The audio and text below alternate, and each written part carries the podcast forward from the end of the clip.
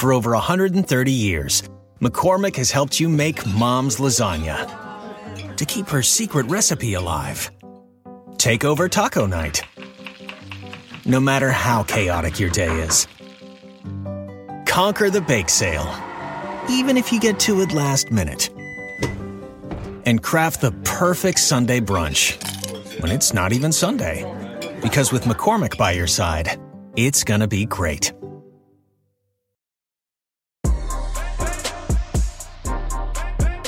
Hey, this is DeRay. Ogun Pod Save the People. In this episode, it's me, Kaya, and Miles talking about all the news that you don't know from the past week. The news that we think is important in terms of race, justice, equity.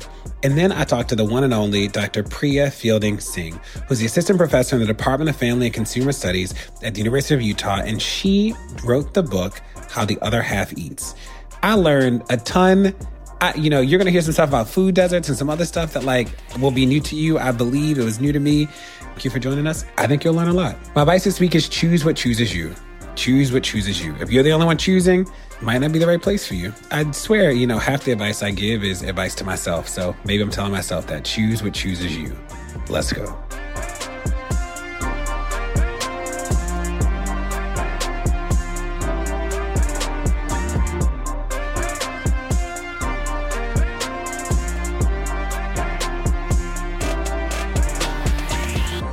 And we're back for another episode of Pod Save the People. Welcome, family. It's good to be here. Diarra's not with us today, so shout out to Diarra. In the meantime, I'm Kaya Henderson at Henderson Kaya on Twitter. I'm Miles E. Johnson at Rapture on Twitter and Instagram. Spelled really funky, but if you find it, then it's meant to be. And this is DeRay at DRY on Twitter. So, friends, um, this week, a lot is happening, but we haven't had a conversation about the Astroworld tragedy, the Travis Scott concert, where nine people have died and a young boy is fighting for his life. And so, thought that that might be an interesting conversation for us to have. What do you think about that? Yeah, I will tell you, it's been interesting to watch the conversation happen on the internet. Also, there are a couple of things that I think of. One is I'm worried because I I don't want this to lead to the police being like, you know what, we should have festival patrols now, like a whole new wing of policing that's like, we need to like amp it up at festivals. We need to do like that. That I think is not the response to this, uh, to what happened there. I do think that security should be better, that like they should plan for stampedes are not new, that there should have been more ambulances, but like trying to make sure that the response to this actually is not a more carceral response. The second thing is those videos of the people trying to alert the staff and the staff being like, no, yeah, was disturbing. just damning. I mean, that is, Mm-hmm. that was rough to watch. And like, shout out to those people because it takes a lot of like, just guts to be like, okay, I'm gonna go climb the thing, tell a cameraman, like, because you know it's the right thing to do. I know a lot of people in situations like that will probably talk to each other and be like, did you know that happened? But like, nobody would actually go up and try and stop the thing. And like, those two people really did try their best. I heard another story that they were dragging people across to the VIP section uh, so that they could get help. There's a woman who she is unconscious. She becomes conscious and then gives CPR to somebody else. I'm like, this just was uh, just chaos. So I think that like my first reaction is always kind of like to think of things like really subjectively and what I would do or what's bad about it. But when I really sit back and think about it, I'm like, oh, this is one of those moments that I really do believe is going to change our relationship with the public and doing things in the public and in performance spaces. I think that in I'm really interested in 10 or 20 years what festivals and these type of things are going to look like mixed with COVID, the quarantining and COVID and this incident. I really think that there's going to be an era where we just do not do public space how we've always done public space. And I also think that again, this is more like a broader idea, but I think that it changes our relationship with celebrity. And I think that has always been changing. I think that we've seen that changing with the internet because celebrities are so close to us and and and, and we feel it's so, so personal and they get to talk so much. And if you let somebody talk so much, they are going to say something that is silly. They're Ooh, going to say it. something that is that that is that that that that that kind of dims their light. And I think that we're really as um American America, because I really think that one of our top items that we produce for the world is culture, is celebrity. And I think that we're really coming to the point where we have to look at the silliness and the ridiculousness of it. And when it gets to this high of ridiculousness, that it actually takes takes lives and hurts people. I think it makes us review what, what our relationship is with it because in the 80s when it was Michael Jackson, it was kind of seen as a, a, type of romantic and it was kind of like oh my god he's such a great performer. But now it's travis scott. And and when people are fainting over travis scott and people are dying over travis scott then it makes us review what is our relationship with celebrity and why during a pandemic was this even allowed? During a pandemic because we're still in it. I mean i think the this question around celebrity miles is super right. The big question around this whole thing i mean the, the tragedy of these nine people dying horrific. I actually also think that part of the challenge is that these cameramen and the staff people who are staffing the concert, they have to be held responsible and I don't think that we have ever really dealt with that. But the big question at the center of this is how are we going to hold Travis Scott responsible? Is he responsible? You know, he stopped and asked for help for somebody who was passed out, and then the concert continued for 40 minutes. His lawyers are saying he had no idea the lights, the sound, the things in his ears. He had no idea what was happening. Somebody knew what was happening. People knew what was happening. And I think there's going to be a question around the big question is who's responsible? How much is the artist responsible? How much are the people who were notified responsible? And how do we prevent this moving forward is the thing. I also think it's it's very interesting, and we sort of talked about this a little bit offline. What would this what would what would the conversation be if this was a concert full of black people? And the concert goers were not largely African American. Um, but I think the way we even perceive this story might be different. So I'm it's a story that I'm watching, especially um, how the media is covering it. Yeah. I think if we make it too personal, even though I think that's just what we like to do in a binary society, is try to create heroes and villains because it just makes us feel safer. I think if we tried to do that, then we failed the moment. There's so many things that had to go wrong in the theoretical, how we consume things in celebrity culture, and the practical when it comes to security Logistics. and the artist's responsibility. Yeah. So many things have to go wrong. So I just I foresee in my crystal ball an era where we're all going to speakeasies again. Not concerts. No more concerts. You think this is the end of concerts, Miles? Come on, just say it. I really do. Or it's gonna get more ridiculous. Mm. I like. I think it's either gonna be the end or it's gonna get more ridiculous. There's gonna be more moments where you know this kind of like moment of celebrity worship, and, and I think we're gonna move from celebrity worship to artist hmm. exchange. And I think that the less mystique that's around the artist, the more practical that will be. And I think more artists are gonna want to do that. I think because Ariana Grande was a big deal. I think we forget about it because so many years and the pandemic makes it feel even more years but there was a shooting at her concert. These things are happening and i think we're being asked to review how we consume how we consume artists sure know? except that there's so much money tied up into this is how people make their money right? There's so much money tied up into these big events and we see that the status quo pushes back and they will bury this stuff so that they can keep making money. I mean it'll be interesting. I i i, I thought yeah. that i was just going to not going to concerts anymore anymore because I'm a little older and I can't tolerate the stuff. So I want to be in a small venue where I have a guaranteed seat, preferably somewhere toward the front if I can afford it. And that's how I like to consume my live music these days. But I just thought that was because I was an auntie. But you saying the whole game is about to change. I think this is going to be interesting. I also think that one of the things that's going to happen with celebrity is that you will, and Miles, you sort of hinted to this, is that we'll see way more people willing and comfortable with uh, pushing back, right? Who's saying like, I know you are the biggest artist, da da da, but this is unsafe. I know that you are the da da da da, but we cannot do this, right? And I think that there are. You look at the Travis Scott thing. It's like it didn't strike me that some of the employees felt empowered to make a decision to just like unplug the thing or like to. But it's like there has to be a point where you're just like, yeah, I get it. I know you're X, Y, and Z. And this is not okay. And I think that we will see more people. I think we'll see that shift happen. Let's hope so. Don't go anywhere. More Pod Save the People's coming. Are you ready to shop? Rakuten's Big Give Week is back. Get 15% cash back at hundreds of stores, including headliners, Adidas, Elf Cosmetics, and Lego. Rakuten is how in the know shoppers get the best savings. They shop the brands they love and earn cash back on top of deals. During Big Give Week, May 6th to May 13th, the cashback rates are even bigger. You can save on everything you need for summer, like clothing, outdoor gear, and travel. Join today for free and get an extra 10% cashback boost. That's an extra 10% cash back on top of Big Give Week's 15% cash back. You won't see higher cashback rates than these. Go to Rakuten.com or download the Rakuten app. R A K U T E N. Shoppers get it. Pod Save the People is brought to you by BetterHelp. Now, whew, y'all, the beginning of this year has just been a lot going on, like from work and family and friends, and just, you know, the weather's been awful in New York City and Baltimore.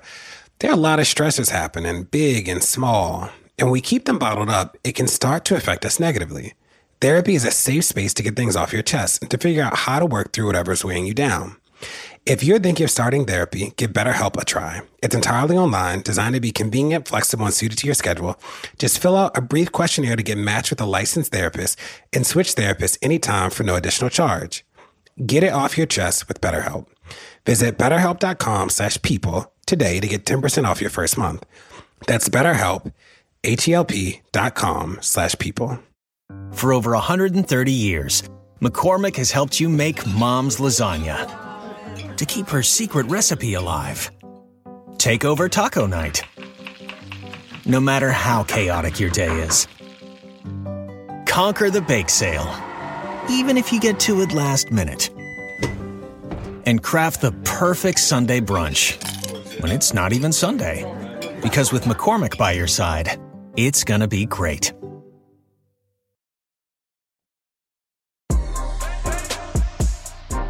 My news this week is that John Coltrane's amazing album, A Love Supreme, went platinum. So I was almost named Coltrane. My name is ended up being Miles, but I was almost named Coltrane. My dad is a huge jazz fan, and The Love Supreme was one of those instrumental albums that was in our house. And what I love about it is that it always meant so much to me.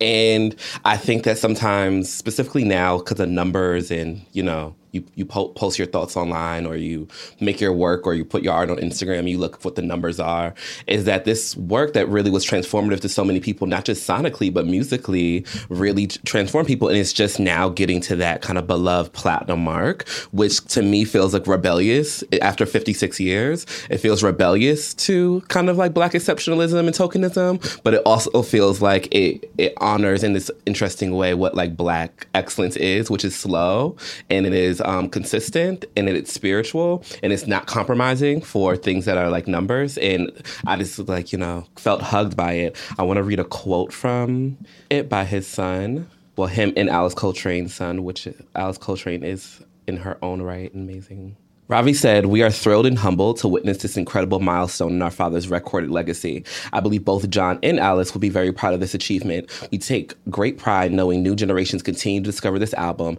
and that music continues to speak to their souls. I just went to a Kamasi Washington concert um, everybody knows I'm a humongous um, fan of uh, Robert Glasper, who I got to see three times this year, and uh, so far in like the last month. And then also um, I got to uh, I'm a, I'm a big Solange fan and Thundercat fan, and I really think about Alice Coltrane and John Coltrane and how their work has totally created a niche for a type of experimental and spiritualist black expressionism that is still being expanded today and that is instinctual that gets to be intuitive and gets to kind of just go around what's happening right now. And i think that we can see the mark of that in so many different people people who maybe don't feel as easily connected like missy elliott i think um, really takes from uh, what john coltrane has been able to do and people who like thundercat and like flying lotus who do feel like um, more obvious cousins or you know grand grandchildren of what John Coltrane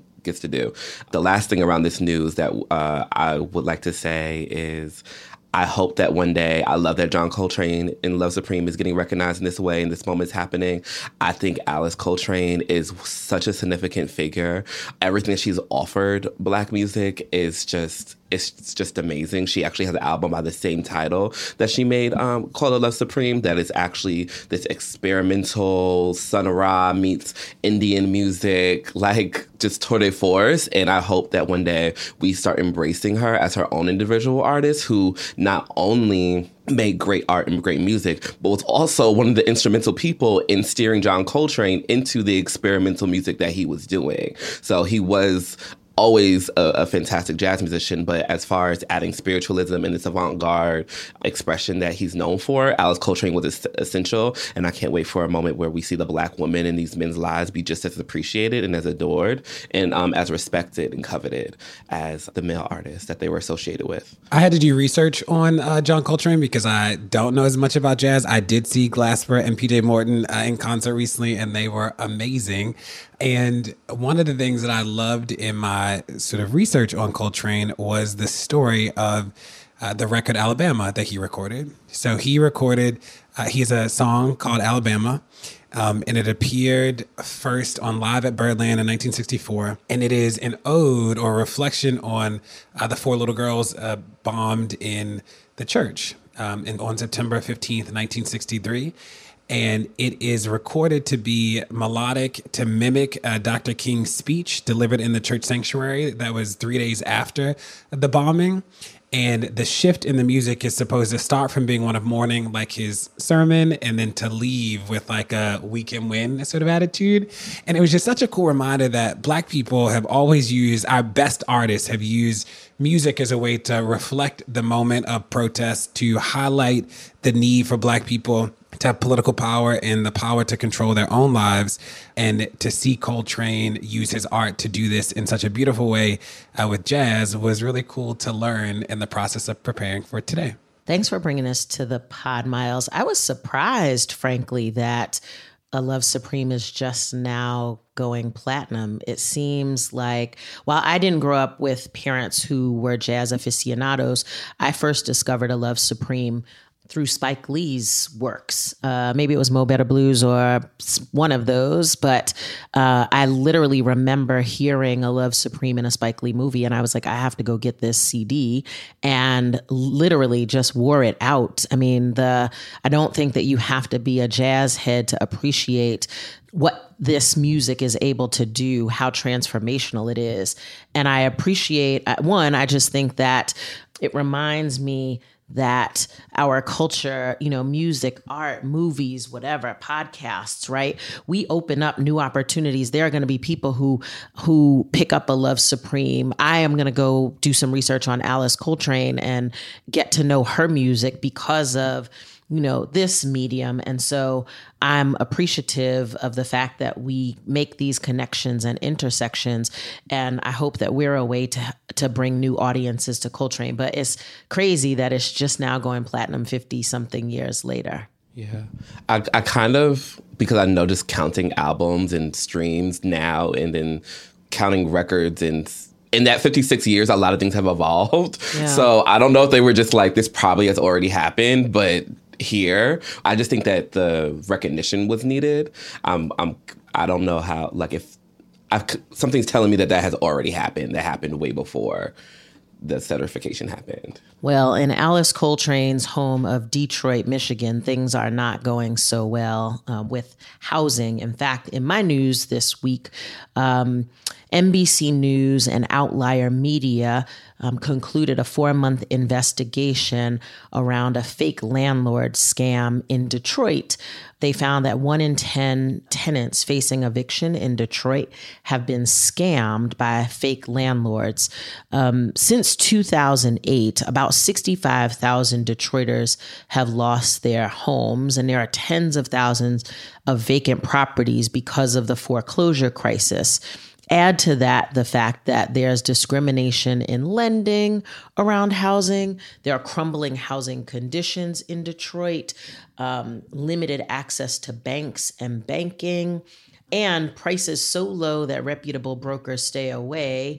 Um, that in a predominantly black and low income city, this creates the perfect storm for people to exploit um, these poor and low income, these predominantly black and low income folks by faking home sales. And so, what happens, most people, in fact, who rent homes in Detroit don't know who owns the house they live in. Um, there are these land contracts, which are not appropriate deeds or legitimate property ownership materials. And so things happen where fake property managers um, will sell you, sell in air quotes, you a house in a rent to own um, situation, and you finally pay off the home and you find out that that person that you are paying the money to doesn't own the home. All of the money that you have um, paid has gone into the ether and you face eviction. This is what happened with June Walker, who battled back from a life of addiction got herself together and was on a rent to own lease for $550 a month um, on a $15,000 house. Now, this wasn't her dream home. Um, in fact, the house that she was renting to own had no furnace, no water heater, no plumbing, and a basement filled with sewage. This lady was using candlelight um, and drinking water out of water bottles because she didn't have basic plumbing and electricity. Yet and still, she scraped together $550 a month to pay $15,000 to a dude named Derek, who was referred to her by another dude named Maurice. And after it was all said and done, both Derek and Maurice disappeared. And the company that was actually holding the deed to the property learned that she was in the house and moved to evict her. A lot of times there are owners who've lost their homes to foreclosure, but they keep collecting rent from the tenants. And the terrible thing is that this continues to happen because um, people have gotten away with it without any penalty. There literally is nothing you can do when you can't find the people. And in fact, the only laws technically that have been broken are when these fake landlords forge or file fake deeds with the county. But in fact, in 2019, there were 122 complaints of this happening, only 25 cases, and only 14 convictions. And so we're at a point in Detroit where most people say, you know, this is just how it is. In fact, when it happens, most people don't even call the police. In in this article, there was one young man who was put out of the house that he was renting to own, and he said he doesn't he didn't call the police because he doesn't trust the police. Um, there's one bank, uh, the Land Bank, which is the largest property owner in the city, and they have dedicated one person to their land integrity unit. This is the unit that is supposed to investigate these cases. And so there literally are, you know, thousands of people who are facing this some of our, our most vulnerable citizens who are facing this very prevalent scam, and there is no recourse whatsoever. This lady, June Walker, is about to go to court and she's about to lose it all. The best she could hope for is that the owners will create a new opportunity for her to buy the house, but the $15,000 that she has saved and put towards the house is gone. Anika Goss, who is the head of a think tank called Detroit Future City, says we need a statewide system to stabilize housing in Detroit. For me, this is not about a lack of systems. Um, it is in some respects, but this is about this is a lack of will. This is a lack of caring for poor people. This is a lack of caring for black people. If this was happening in a white community, we would have shut this down, wrapped it up, found Derek and Maurice and everybody and their mothers affiliated with these scams and prosecuted them to the fullest extent of the law. And so to me, this is a case where all of these out of town landlords and people who don't care about Detroit but who are making money off of Detroit could actually come together, um, work with the community, work with churches, with civic associations to create a web and a network of people who can provide housing advice, who can, I mean, we see all of these community housing organizations in other places. Um, and this to me is a case of us not caring about poor Black Detroiters. So I brought it to the pod because I feel like we need to know about this and advocate for our cousins and them in Detroit to get more assistance in terms of housing support. I will say, um, you know, we at Campaign Zero about to do some stuff on on housing, and I thought I knew a lot, and then you put this, and I'm like, did I read that right? That there people are paying rent to people that don't own the buildings, and some of those people, there's it's like a train of scamming I think I'm like still trying to figure out how. You know, like the I'm like, who started this? Is it really true that there's no repercussion like outside of lying and forging? Like I feel like misrepresentation should be a crime, right? Like that feels like that should be a thing. You know, I think about all the philanthropists. It's like somebody should come make these people whole because, like, they truly did not, like, literally, you did nothing wrong. Like, you didn't cut a corner. You didn't try and get some deal that made no sense. And like, how would you not know? You know, like, I don't know. I think I don't even have much to say besides shocked and like, thank you for bringing it here. And the organizer me is going to go back and think through like what we can do to make sure this doesn't happen to more people ever again anywhere else. Because I don't know, like it blow, it truly blows my mind. The um the story reminded me. So I grew up in Georgia, and my mother. So this is early two thousands. Um, my mother got one of those pretty like predatory home loans, and I experienced a foreclosure with my mother towards the end of like um, high school, and um, this kind of reminded me of that, where so many people we were in the suburbs, and so many of these kids from like you know the hood were able to get these. Um, where like we were all in these like kind of suburban homes, and then we kind of all in maybe three or four years were all foreclosed on and kind of sharing this like shared trauma of a loss of home. And then also, it just brought it with when you were saying nobody did anything wrong because I remember the extreme guilt that this happens to bad people or somebody who's misstepped. So there's extreme guilt and shame that kind of possesses you.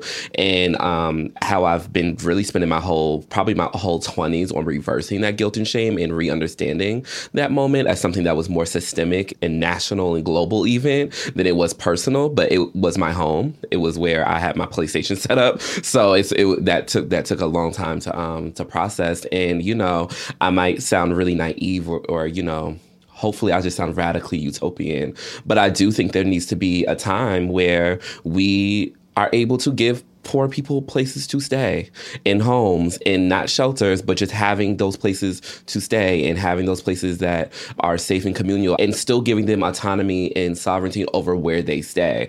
And it was interesting because i had a couple of friends who really got hit hard by the pandemic and they were behind on rent and stuff like that. And um, new york rolled out this program where the person who's a tenant can apply. The landlord says yes this is true. You're backed up on, on rent. And new york is sending things out. One of the landlords uh, of my um, good friend who was having these problems got paid $35,000. So I'm like, so the resources are there, the money's there, the imagination's not there, and the will is not there. So sometimes I feel like because, you know, I think about how much money things are. I'm like, oh, that's a lot of money when we start talking billions and trillions and etc.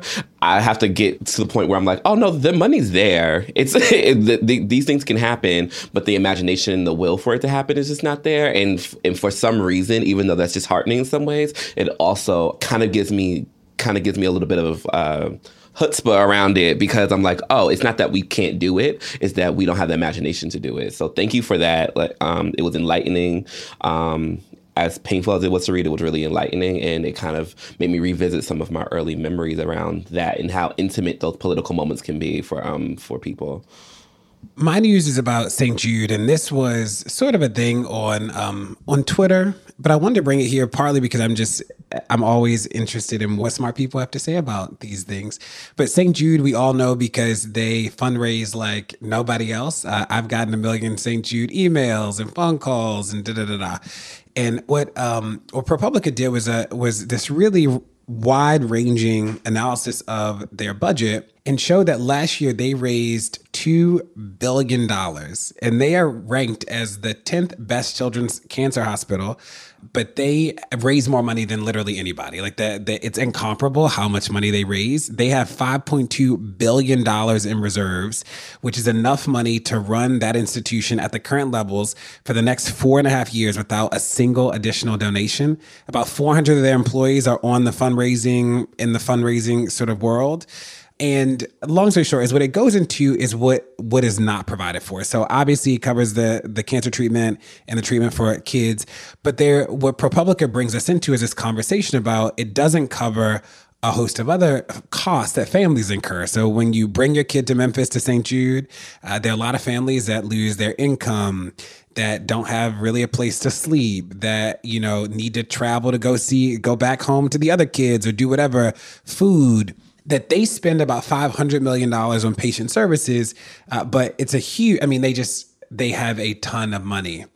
And so there are a couple things that, that I wanted to bring to the pod. The first is this conversation about how nonprofits service communities they service and like what do we think people deserve i'm interested in the second is the idea of like what does it mean to build institutions and the third is um, we should have more journalism like this so the first in terms of uh, how do people service communities? I'm always interested in the way the nonprofit sector uh, especially places like this with so much money it would take so little to provide housing for people. I mean, you could buy apartment buildings for like you have so much money that you could actually be a landlord at this point, and it would probably be cheaper to have families live in the housing you own than give people a stipend or something like that. This type of wealth actually means that you could service all of these families at a really high quality level with not a lot of money. I mean, you could do it really well, find the right people to do that. And since ProPublica has started asking questions, they have already dramatically shifted the way they do patient services. So that was interesting. The second is, you know, I think about so much of our work in organizing and around these issues is not to build an institution that lasts for a million years, but to solve a problem. And those are two completely different ways to think about this work. If you're trying to build a thing that lasts forever, uh, that is different than trying to build a thing that like solves a problem. And when you think about this, it's like, you know, they are trying to build a thing that lasts for a real long time, but it's, you know, you save the kid's life and then the family is bankrupt and has nowhere to go. It's like that actually is, you know, not the biggest win that we could we could give people.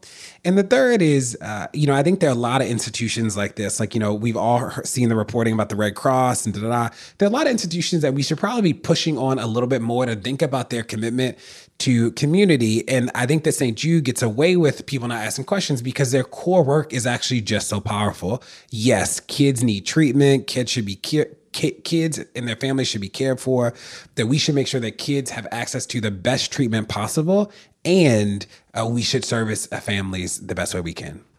It's this problem that we treat people as having single issues. So maybe the predominant issue might be the child's medical care, but there are a lot of attendant issues that go along with that. And so this idea that, well, at least if I, you know, fix the medical issue, then that supports the family.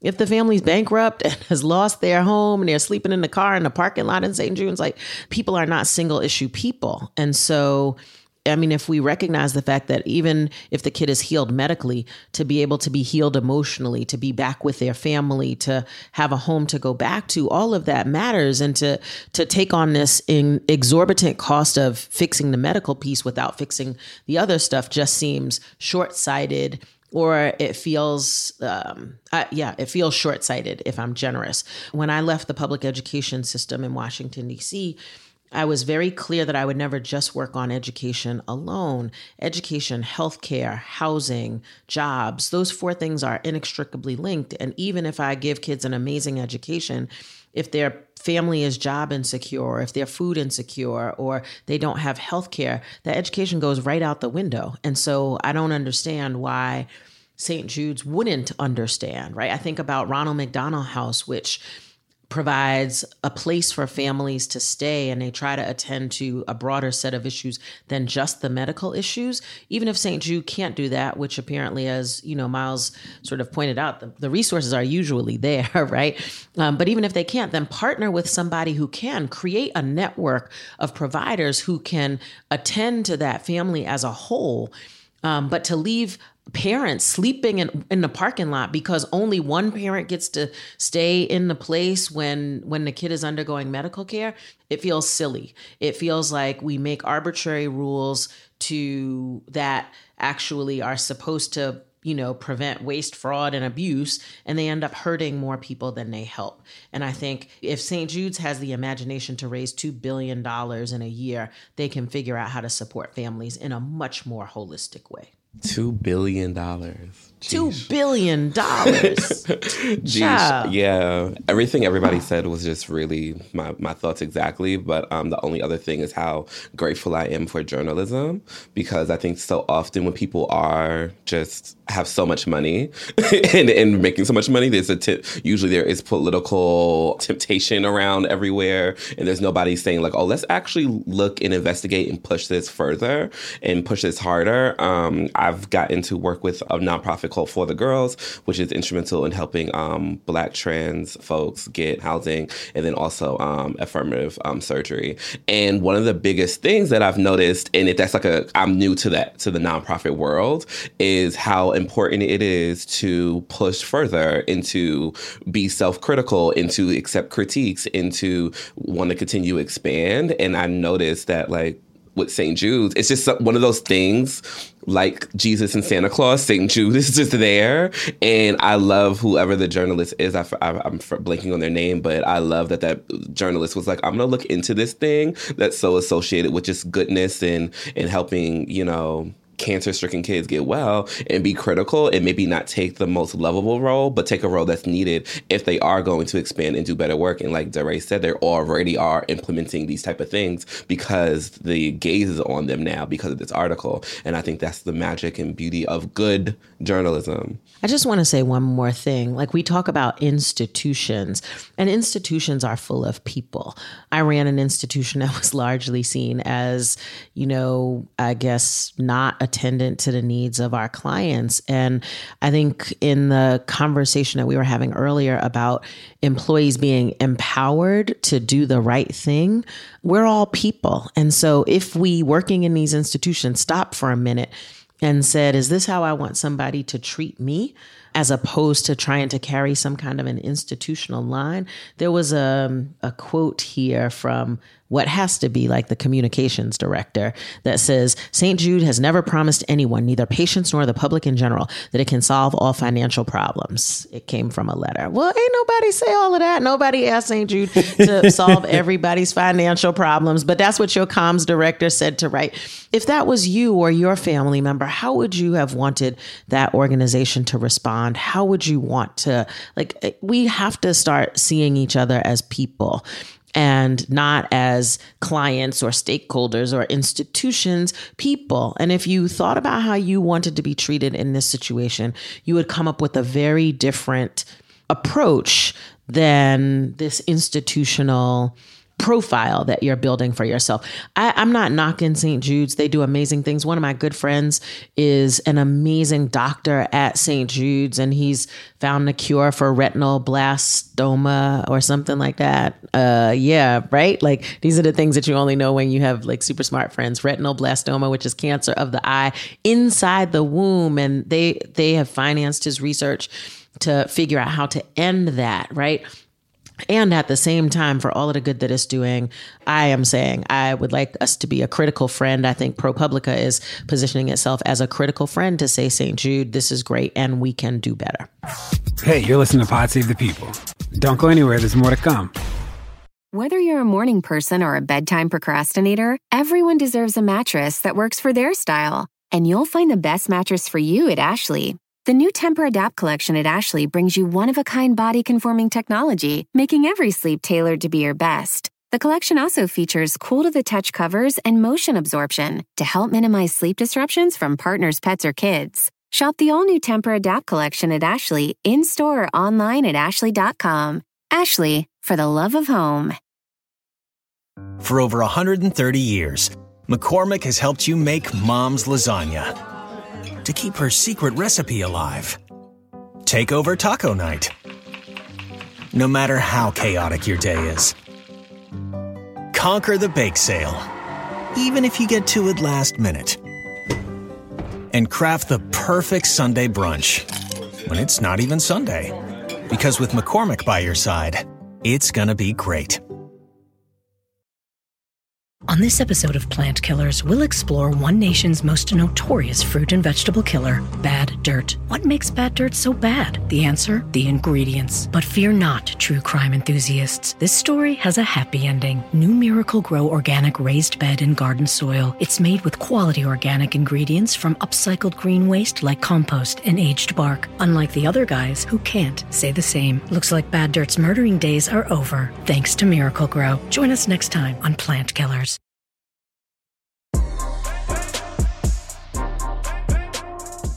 And now my conversation with Dr. Priya Fielding Singh, assistant professor in the Department of Family and Consumer Studies at the University of Utah. She wrote the book, How the Other Half Eats. Listen, listen, listen, go get the book.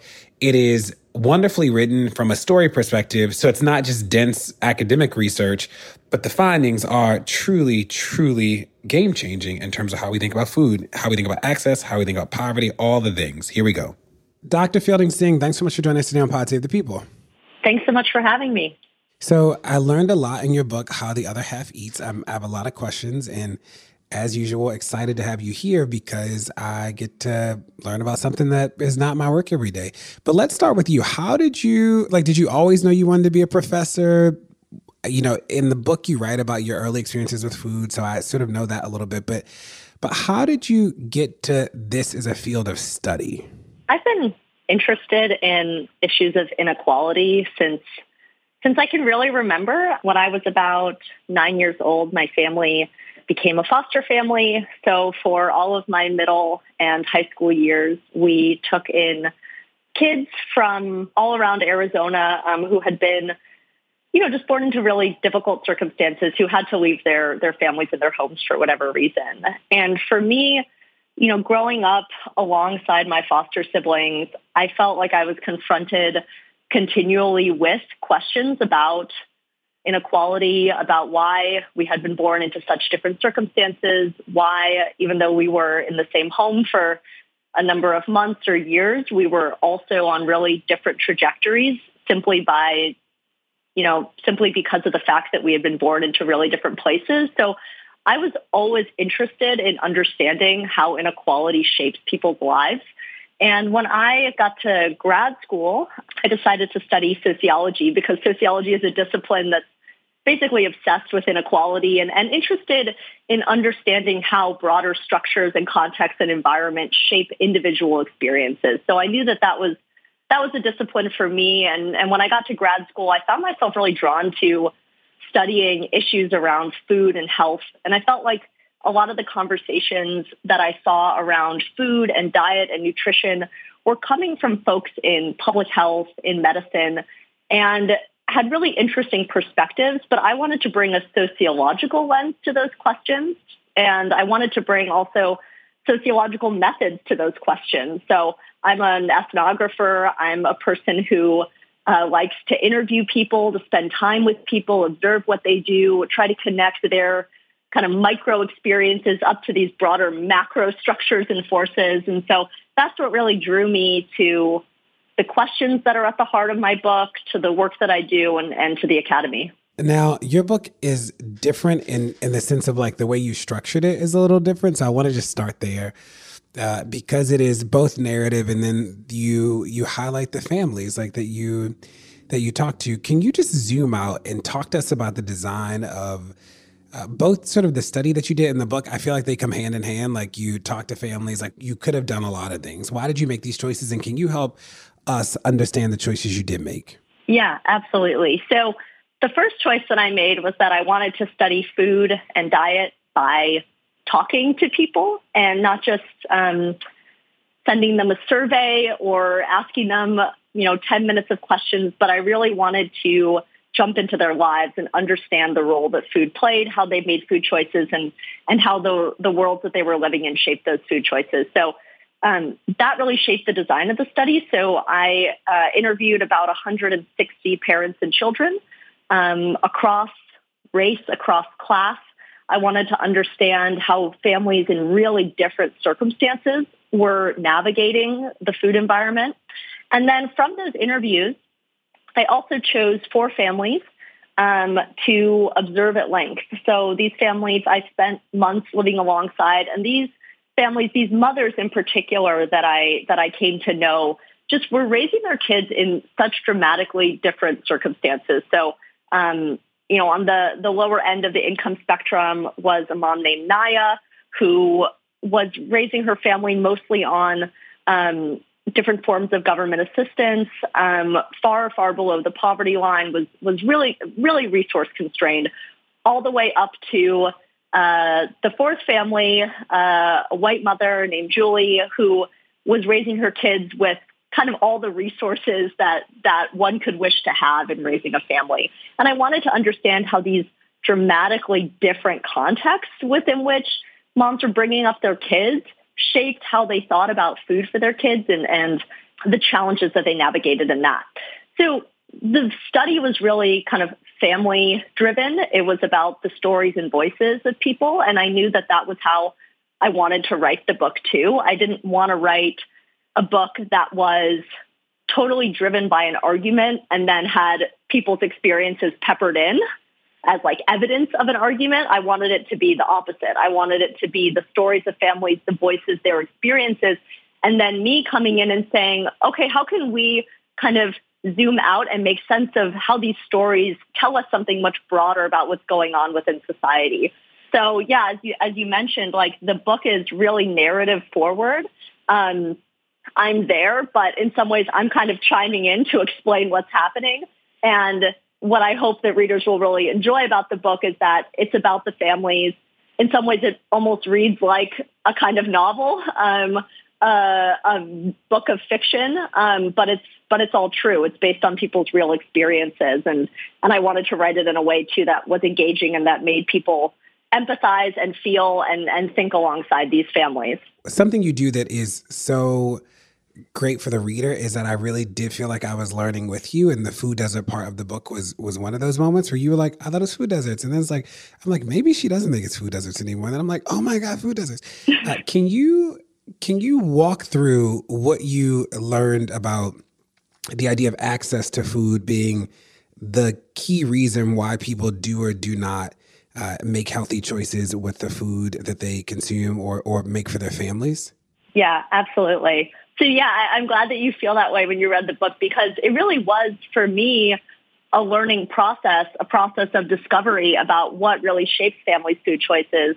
And I was very much influenced by kind of the prevailing narrative of, um, you know, nutritional inequality, diet disparities are caused by people's differences in access to healthy food, and in particular by food deserts. And for years, I would say at least since 2010, food deserts have been the answer in public discourse to why we have nutritional inequality. And I know that because every single time that I mentioned my book to someone that I was writing about these topics, they would say, Oh, you're writing about food deserts. That's like how much we've taken for granted that this is the answer. And so when I went into my research, I was really interested like, is it food access? Is it something else? And what I found and what kind of a lot of research that has come out over the last five, six years has shown that is that while food deserts are real, while they do exist, they're actually not the most important thing. They're not the major driver of differences in um, dietary practices across the income spectrum, you know, between rich and poor.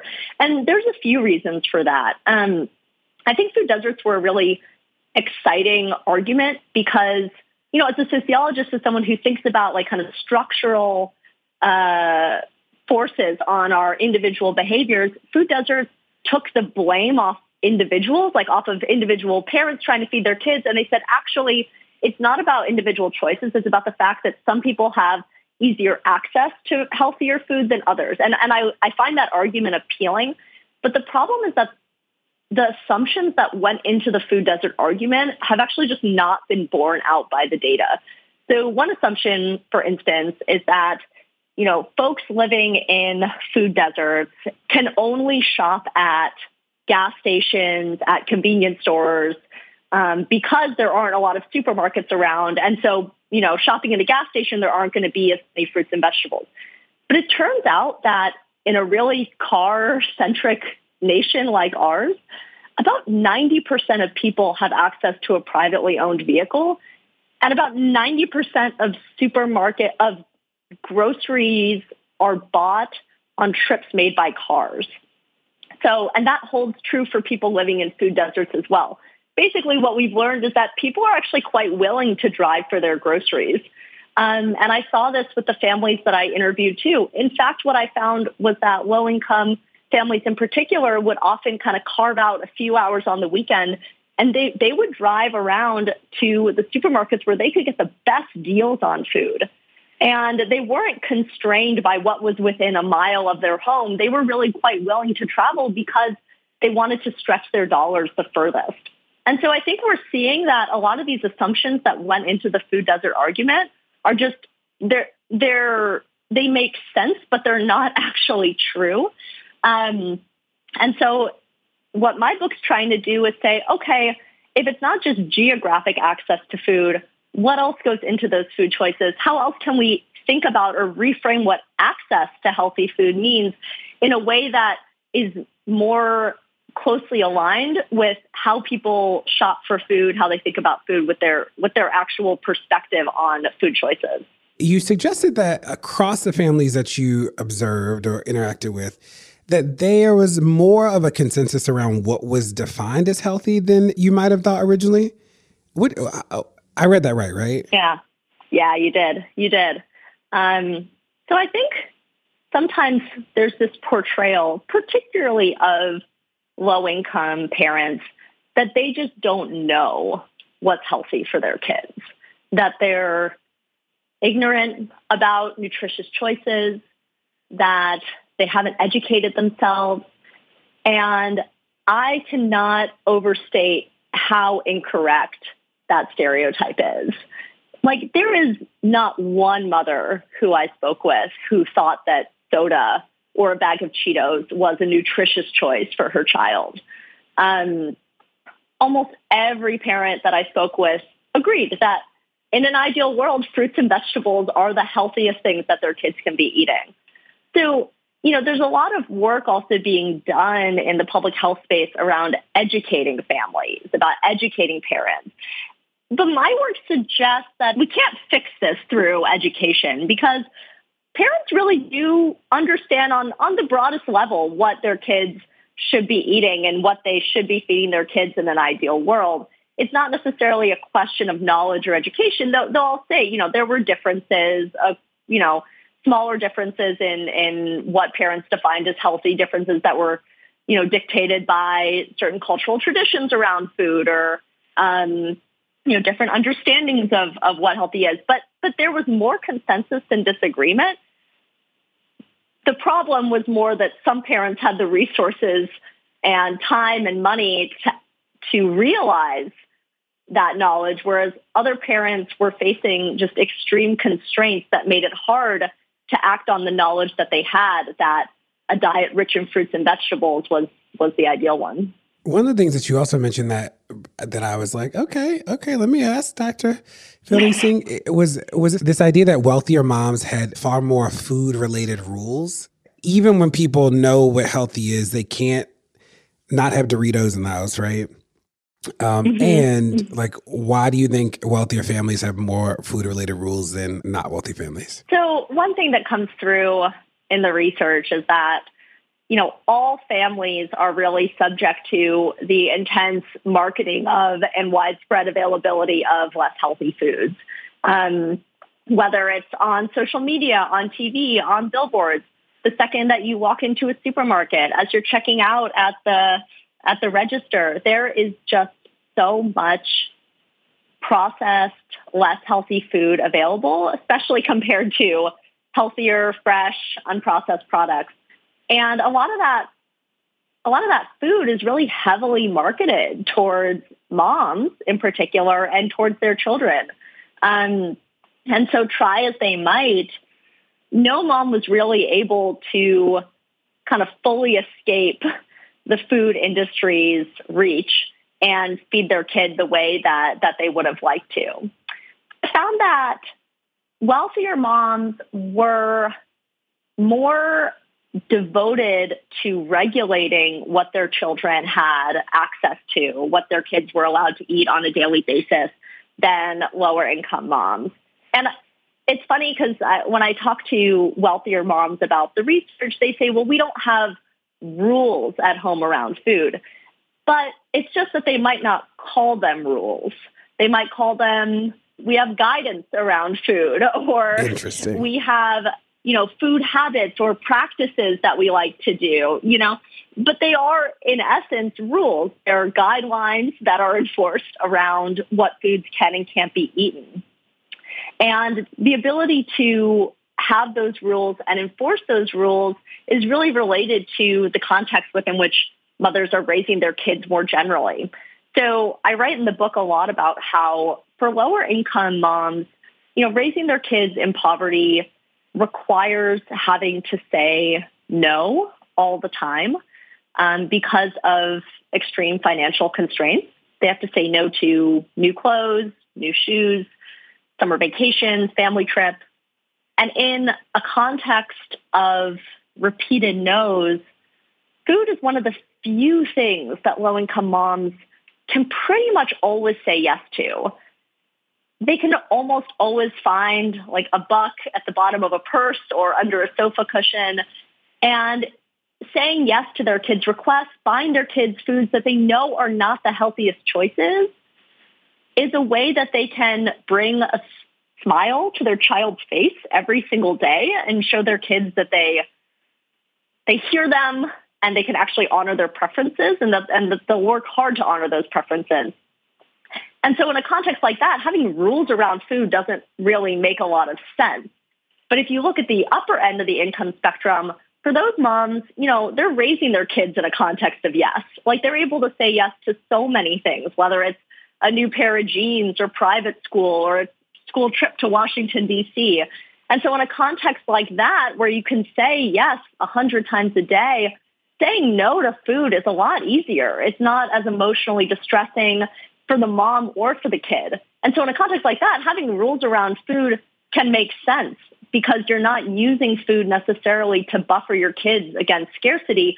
You're using food to teach kids certain habits that you want them to have. Yep. So you you write about how expensive it is to be poor, and mm-hmm. I want to know how that impacts uh, people's relationship to food. Like mm-hmm. I think it's in that context of Naya, where you're like, you know, you see the money come in and out of her hand, and da da da. What does that mean for the food choices or the health choices? Yeah, yeah, it means so much for the food choices. When you are living in a situation where you don't know when you're going to have money again, you know, for Naya, she always had someone coming around to take her money. Like she always had someone coming to collect her debt, a credit card company calling, someone asking to borrow 50 bucks, you know, needing to spend $70 to fix a car part. You know, the the instability of her financial situation meant that when she had money, the best thing she could do was spend it on her kids. Like she didn't know if two, three days later she would have the money to buy her kids a bag of Doritos. And you know, the, there's a sociologist who I really admire named Allison Pugh who writes about this. She calls she calls this practice windfall child rearing. And basically, what she's describing is that when low income parents come into small or large amounts of money, they can often treat it like a windfall because they're not sure when they'll have that money again. And so, you know, for Naya, I think I think people can read her choices as financially irresponsible. Like, oh, what if she just saved that 50 bucks. And, you know, over time that money would add up and maybe she would able to escape the grasp of poverty. But the fact of the matter is that that money was never going to stay with her. It was always going to fly out of her wallet for some reason. She was always going to have to spend it on some sort of emergency. And so within that broader context, spending, you know, $2 on a can of Dr. Pepper for her kids made perfect sense because if she didn't spend it now, she might not have anything to give them for a week. And that, as a mother, is just a completely unacceptable and demoralizing feeling. And moms will go to great lengths to not feel like they're not loving, competent, caring caregivers. Um, so I think that, that that broader context really shapes what, what food means. So there's a lot more to talk about, and this is why people should buy the book because goodness, there's a lot here, and you it's so clear uh, that you spent time with families. Like this, it really pushed me to think about. You know, I, I, was one of the food desert people. I'm like food deserts, and then you're like, just kidding. Um, there are two questions that we ask everybody. The first question is, what's a piece of advice that you've gotten over the years that stuck with you? The best piece of advice that I got when I was starting out my research, you know, no one thought that my research idea was a good idea. People in my department thought that it was a silly idea to study food. Um, I was not the kind of academic who got lots of external research support for my work, but I thought that there was something really interesting there. And my dissertation advisor, Tomas Jimenez, told me that the most important thing was to believe that that my intuition was onto something correct. And that really stuck with me and really propelled me through the, the work that I've done, knowing that even if other people haven't initially seen the value in it, that my intuition is something that I can also trust. It, I have a sociological uh, skill set, but I also have a sociological gut that that drives me to study things that that are interesting and to unearth something that other people haven't necessarily thought to study. So that's something that I appreciate having heard, and it's something that I carry with me professionally uh, through today. And the last question is, what do you say to people who feel like they've done it all, right? They emailed, they called, they testified, they read your book, they read my book, and the world still hasn't changed in the way they wanted it to. What do you say to those people? I say that I hear your frustration and I feel angry a lot of the time. So I empathize with that viewpoint. I think that change can happen in really unexpected and unpredictable ways. Um, you know, I think about the the work that I do and the stuff that I study, and something that I've been advocating for for years is universal school meals for all kids. Um, you know, the ability for children across society to be able to show up at their school, get two nutritious meals, and be able to not be hungry during the school day, to be able to focus on their studies. And this is an idea that has just been completely politically unfeasible in the United States for decades. Um, but what the pandemic showed us was that something that was completely impossible actually became a reality. Like universal school meals uh, were implemented during the pandemic, and now states like California and Maine are actually making that temporary change a permanent one. And so I find a lot of comfort in that. I find a lot of hope in that.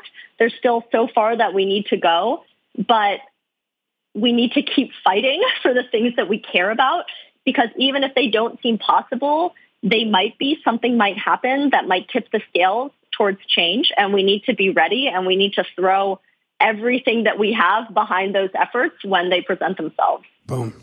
Uh, can you remind people of the title of the book and where they can get it? Yeah, so the book is How the Other Half Eats The Untold Story of Food and Inequality in America. And the book is out November 16th. You can buy it uh, anywhere books are sold, Amazon, Barnes and Nobles, but I encourage you to support your local bookstore and pick it up there. You're the best. We consider you a friend of the pod and can't wait to have you back. Thank you so much for having me. Well, that's it. Thanks so much for tuning in to Pod Save the People this week. Tell your friends to check it out. Make sure to rate it wherever you get your podcast, whether it's Apple Podcasts or somewhere else. And we'll see you next week. Pod Save the People is a production of Crooked Media. It's produced by Brock Wilbur and mixed by Bill Lance. Our executive producers, Jessica Cordova Kramer and myself. Special thanks to our weekly contributors, Kaya Henderson, De'Ara Balenger, and Samuel Sinyangwe.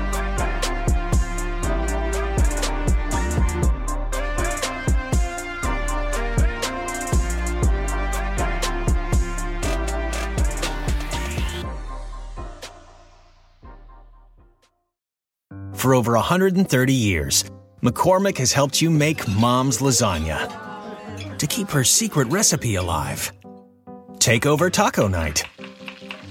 No matter how chaotic your day is, conquer the bake sale, even if you get to it last minute. And craft the perfect Sunday brunch when it's not even Sunday. Because with McCormick by your side, it's gonna be great. They say plants like music. Yeah, no, like really, they, they respond to the vibrations of it, which means that this playlist you're listening to, the plants are too. You know what else plants like? Organic soil from Miracle-Gro. It's made with all the best stuff like wood fiber and compost. Plus, it's OMRI certified organic, which officially means it's made with superior ingredients. And when you give your plants the stuff that makes them happy, they won't judge you on your iffy playlist. Hear that, plants? So go ahead and give them Miracle-Gro.